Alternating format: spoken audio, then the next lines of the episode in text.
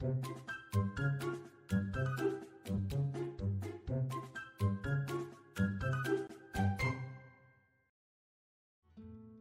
知道我们现在除了 Podcast 还有 YouTube 频道吗？订阅我们的 YouTube 频道，我们不定时会更新最新的资讯哦。Hello，大家好，欢迎收听《给个说法》，我是德意法律事务所的林小编。今天我们想要来跟大家聊的比较跟时事有关系。那在我们开始之前呢，先让我来介绍今天的来宾周律师。大家好，我是周律师。是周律师。其实看一下我们近期的《给个说法》，会发现你已经很久很久没有来了耶，真的是之前真的是有一。忙了一段时间，对啊，啊，今天好不容易被我逮到了。刚刚周律师还想要拒绝我，被发现了。好，没有啦。其实今天我跟小编那时候在，嗯，跟我们另外一位小编那时候在聊的时候，我们就在想说，哎，我们今天来找周律师到底要聊什么话题？哦，感谢我们的 P D，P D 后来提供了我们一则新闻。他的新闻呢，其实我那时候看到会想说，哇，这就是什么？一场误会引起的。一个重大惨案吗？简单说，以为改造手枪故障，结果他就大胆的将枪口抵着他的头，想说，因为他反正他一定故障，没事没事，你看我，啪，直接爆头！哇，游戏中有爆头啊，你有看过现实中爆头？我相信没有人想要经历啦。好，对。可是讲到改造手枪，其实不知道周律师以前有没有玩过玩具枪？其实玩具枪其实是。改造手枪的来源之一，所以在一年前吧，好像我记得二零二二年是有一个新闻，就是有考虑说要列管玩具枪，因为他们认为说这是有极有可能变成改造手枪的来源之一，所以那个时候他们其实是有考虑过，因为安全性、危险性等等的。但后来呢，就有一些业者一定会说，不是啊，你这样列管，那就会影响我们做生意嘛，对不对？我要赚钱，我要生活，你这样管。禁止进口，禁止制造，我这样怎么办呢？呃，所以他们后来其实是有在做过司法院的视线哦。后来是说玩具枪的管制这样是违宪的，所以还有在逐步开放可以制造啊，可以进口啊。对对对，所以玩具枪它的确有可能改造变成像真枪一样的火力，但是是不是所有玩具枪都可以变成这样，很难讲。诶。周律师，你以前有玩过 BB 弹之类的吗？我以前玩过 BB 弹跟鸡蛋。其实我这个问题是个很有趣的问题，就是看听众朋友怎么去切入。呃，你要说管制玩具枪，第一个面临第一个就是法学思考上的难题是，呃，观众朋友可以跟我一起想象什么是玩具枪。那我给一个给观众朋友几个反思的问题：水枪是吗？嗯，是。水枪是吗？那水枪可以改造成？玩具枪吗？选枪可以改造成改造手枪吗？好像我觉得其实感觉没办法哎。那玩具枪，那玩具枪能不能射出东西？那我今天拿粘土或陶土捏成呃手枪的形状，是玩具枪吗？好像也是哦，它本身的确是玩具的枪。对，所以这个第一个法学上难题是。我不，我限制玩具枪或者制造进口都不行。那我的管制的限度到底在哪里？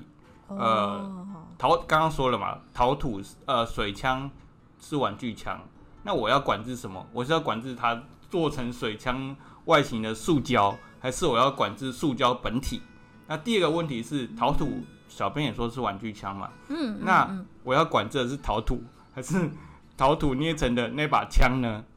那这样说也变成是，我到底要管制原料，还是要管制外形？那我必须诚诚呃诚实的观众朋友说，刚刚小编提到那个试字我没有看过，所以 第一个听到小编讲这个问题，我会思考这个问题：玩具枪到底是什么？那听众朋友，这是一个除了法学思考之外，其实是很思考、值得思考问题。我发玩具枪的边境到底在哪里？那今天假设听众朋友买一台 PS 五。那我想打第一人称射击游戏，我就买了一枪，买了一支手枪的模拟器，呃，手枪的摇杆。那那个是玩具枪吗？嗯，对啊。那到底玩具枪的边界，那我要管制的是什么？嗯，那是要管制成改造，呃，玩具枪被改造成玩具，呃，改造手枪的可能性，还是要管制玩具枪本身？这个是很难思考问题。那回到刚刚那个问题。就算我决定管制玩具枪本身，那玩具枪要怎么管制？我要管制它的原料吗？还是只有成型的枪。可是如果我管制了它的原料，可等于限制了除了玩具枪，任何只要相关的使用这个素材的东西都不行、欸。对，所以变成没办不也要说违宪吗？可能也有可能，但是我比较实质上考量是，我觉得这个管制不可能啊，因为玩具枪的范围太大，也就是说，我任何做成玩具枪的东西都有，任何东西做成玩具的呃手枪的形状的玩具都有可能被管制。嗯，那今天呢，我拿着一支手枪型的麦克风，那这个是玩具枪吗？只是很值得思考一个问题，是我好啦，真的你要说这个问题很敏感嘛，也是，但是有安全性考量也是，但是会思考的，这除了跳脱法学思考外，呃，实质面的考量也是要思考的问题，就是我到底能不能管制这个东西？嗯究竟我管制的是什么？我管制的是它的外形、它的材质，还是它的制作方式？对，可是它的制作方式真的真的会影响到吗？就因为制作方式这种是这种东西好了，什么样的东西，比如说我们都是要做成枪的样子，那它的制作过程其实很多都是雷同的。嗯，那我如果限制，是不是相关联的、相关性的、相同过程的都会被限制？对，所以回到刚刚那个陶土的那个呃例子，会发生一个呃，你要说很好玩嘛，呃，烧陶嘛，那英哥是不是全部都要关掉了？不行不行不行！这是一个很荒谬也不可行的方式哦。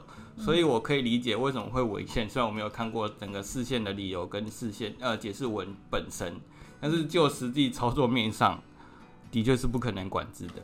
对，嗯，那话说回来，我另外一部分会跟想要再跟周律师讨论的是，我们之前其实有曾经请到吴律师来聊关于枪支的部嗯分，像我们刚刚在开始录之前也有聊到说关于美国这个比较特别，嗯，因为美国的某些州它好像不是全部啦，我不确定，因为详细的我没有那么清楚，但我知道在美国有些州经过合法的方式，你是可以持有枪械的，对，嗯，呃，我觉得这个是文化差异的问题，也是一个比较敏感的问题。呃，我先表达我个人立场。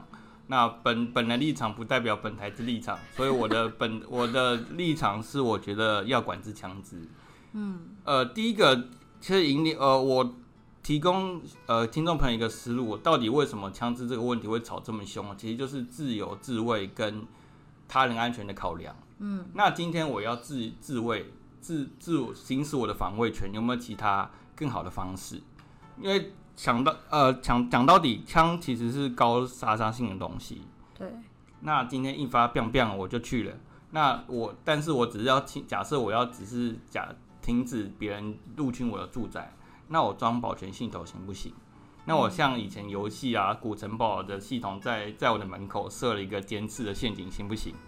其实都有其他的手段可以去取代的，所以我觉得用这种高风险或者高危险去行使所谓的自卫权，我觉得是没有必要的。嗯你会觉得说他的手段的程度有点太 over 了，啊太多了。就其实你有其他更温和的替代方式，对，嗯，但是不能否认的是，因为民情不同，嗯，也许他们遇到的那种威胁性，可能相比我们会遇到的，可能会更难对想象一点。对，那这个可以再延伸一个问题，就是所谓原住民猎枪的问题。那我可以跟观众朋友讲，呃，我觉得这个问题是我始终无法解答问题。我觉得我自己有点矛盾，那就是我在支持原住民文化的时候，我会希望他们可以有安全、呃现代化的枪进行打猎。那这样子就回到我刚刚的论点，第一个论点是我觉得要管制枪支。那所以原住民就是特别的族群嘛。呃，我不是说原住民就应该享有特权，而是他们的现代文化具文化保存的立场，或者呃种族延续的立场，我都觉得他们应该用呃现代且安全性的枪。那这个时候，这个报告我曾经在研究所做过，其实我觉得做完这个，我会觉得有点啼笑皆非，是我我不太记记得条文上面写了什么定义啊，但是它那个定义其实是清朝用的枪。所以你等于是叫原活在二十一世纪的原住民用清强清朝的枪去打猎，所以我觉得做完，我跟我的朋友分析，就觉得突然有种拿呃明朝的尚方宝剑斩清朝官的感觉，有点荒谬。但是又回到我刚刚那个立场，就是你到底取得界限到底是哪里？所以有特殊背景的人民就可以用枪嘛，有特殊文化的时候就应该可以用枪嘛，所以会变成一个你要说安全性思思维的问题也可以，呃，文化保存立场的思维的问题也可以，就是纯粹看听众朋友怎么去思考这个问题，对。嗯，该怎么说呢？感觉周律师的这个方向啊，你这个视角是我之前没有想过的事情，但现在你这样一点出来，突然觉得，对耶，我拿不同的实际使用的东西，然后我把它列在一起做讨论，这好像不太对。对啊，呃，其实我做那份报告的时候研究过那个火枪，就是回到刚刚主呃小编讲一开始那个新闻。那个定义下的枪会让很多原住民处于那个新闻下的风险，那也就是很冲突啊。我觉得枪支本身就是一个敏感议题啦，但是每就是我觉得每个人可以拥有不同的想法。那刚刚说的只是我的想法，那确实是有点矛盾。但是我觉得基于文化延续跟种族保存的立场，我觉得是应该让原住民可以用枪打猎的。嗯，所以的确在现行台中华民国现在在实行的。法律来说，原住民在狩猎季、狩猎期间，然后是可以合法打猎的。对，我之前之前我们好像有听过，是不是有上山打山枪？好像还有打飞鼠。对，但这就是因为原住民文化我也没有那么熟悉，然后身边刚好也没有原住民的朋友，所以到底怎么样呢？有待考证。但我知道他们的确是有。这条的习惯，对，有这个打猎的习惯，然后我们现在也是有合法可以打猎的一个程序。但当然，除了原住民以外，不是所有人都可以打猎的。对，嗯，就是一个算是少数种族的保存跟传统文化延续。就是我觉得枪这个事情很有趣的，也不能说很有趣啊，就是你站的立场不一样，你的思考的方向就会不一样。我觉得这是刺激思考也好了。那我们今天其实讨论了蛮多跟枪支相关的，就从新闻的方向这样去延伸。哎，我真的是想到说，像以前的玩具枪，然后到后面我们探讨了周律师从不同的视角去看，说管制也好，或是去探讨说它的危险性，然 后甚至是你以前做的那些报告，我们竟然拿尚方宝剑去砍清朝的官，这还砍得动吗？这好像其实也不太行。反正有各式各样的角度可以去思考，或是各式各样的立场，都可以作为一个大家去探讨说，关于枪支的管制也好，制造或是持有，它到底合不合法，到底有没有这个必要，到底它的手段会不会过度，还是它其实是适当的。好，那也非常感谢我们周律师今天的分享跟我们的讨论。大家如果喜欢或想听更多律师的分享，欢迎大家关注给个说法。关注我们 YouTube 频道，会有字幕版的 Podcast 可以看。如果你有其他法律问题想咨询，也欢迎 Google 搜寻“德意法律事务所”来电询问。我们现在都固定九点半会进行更新，每周四晚上不定时在 YouTube 频道会有专业讲解系列，或是字幕版的 Podcast 可以看。每周五晚上在 Podcast 平台与你们再次相会。我是林小编，我是周律师，谢谢您收听《给个说法》，我们下次再见，拜拜。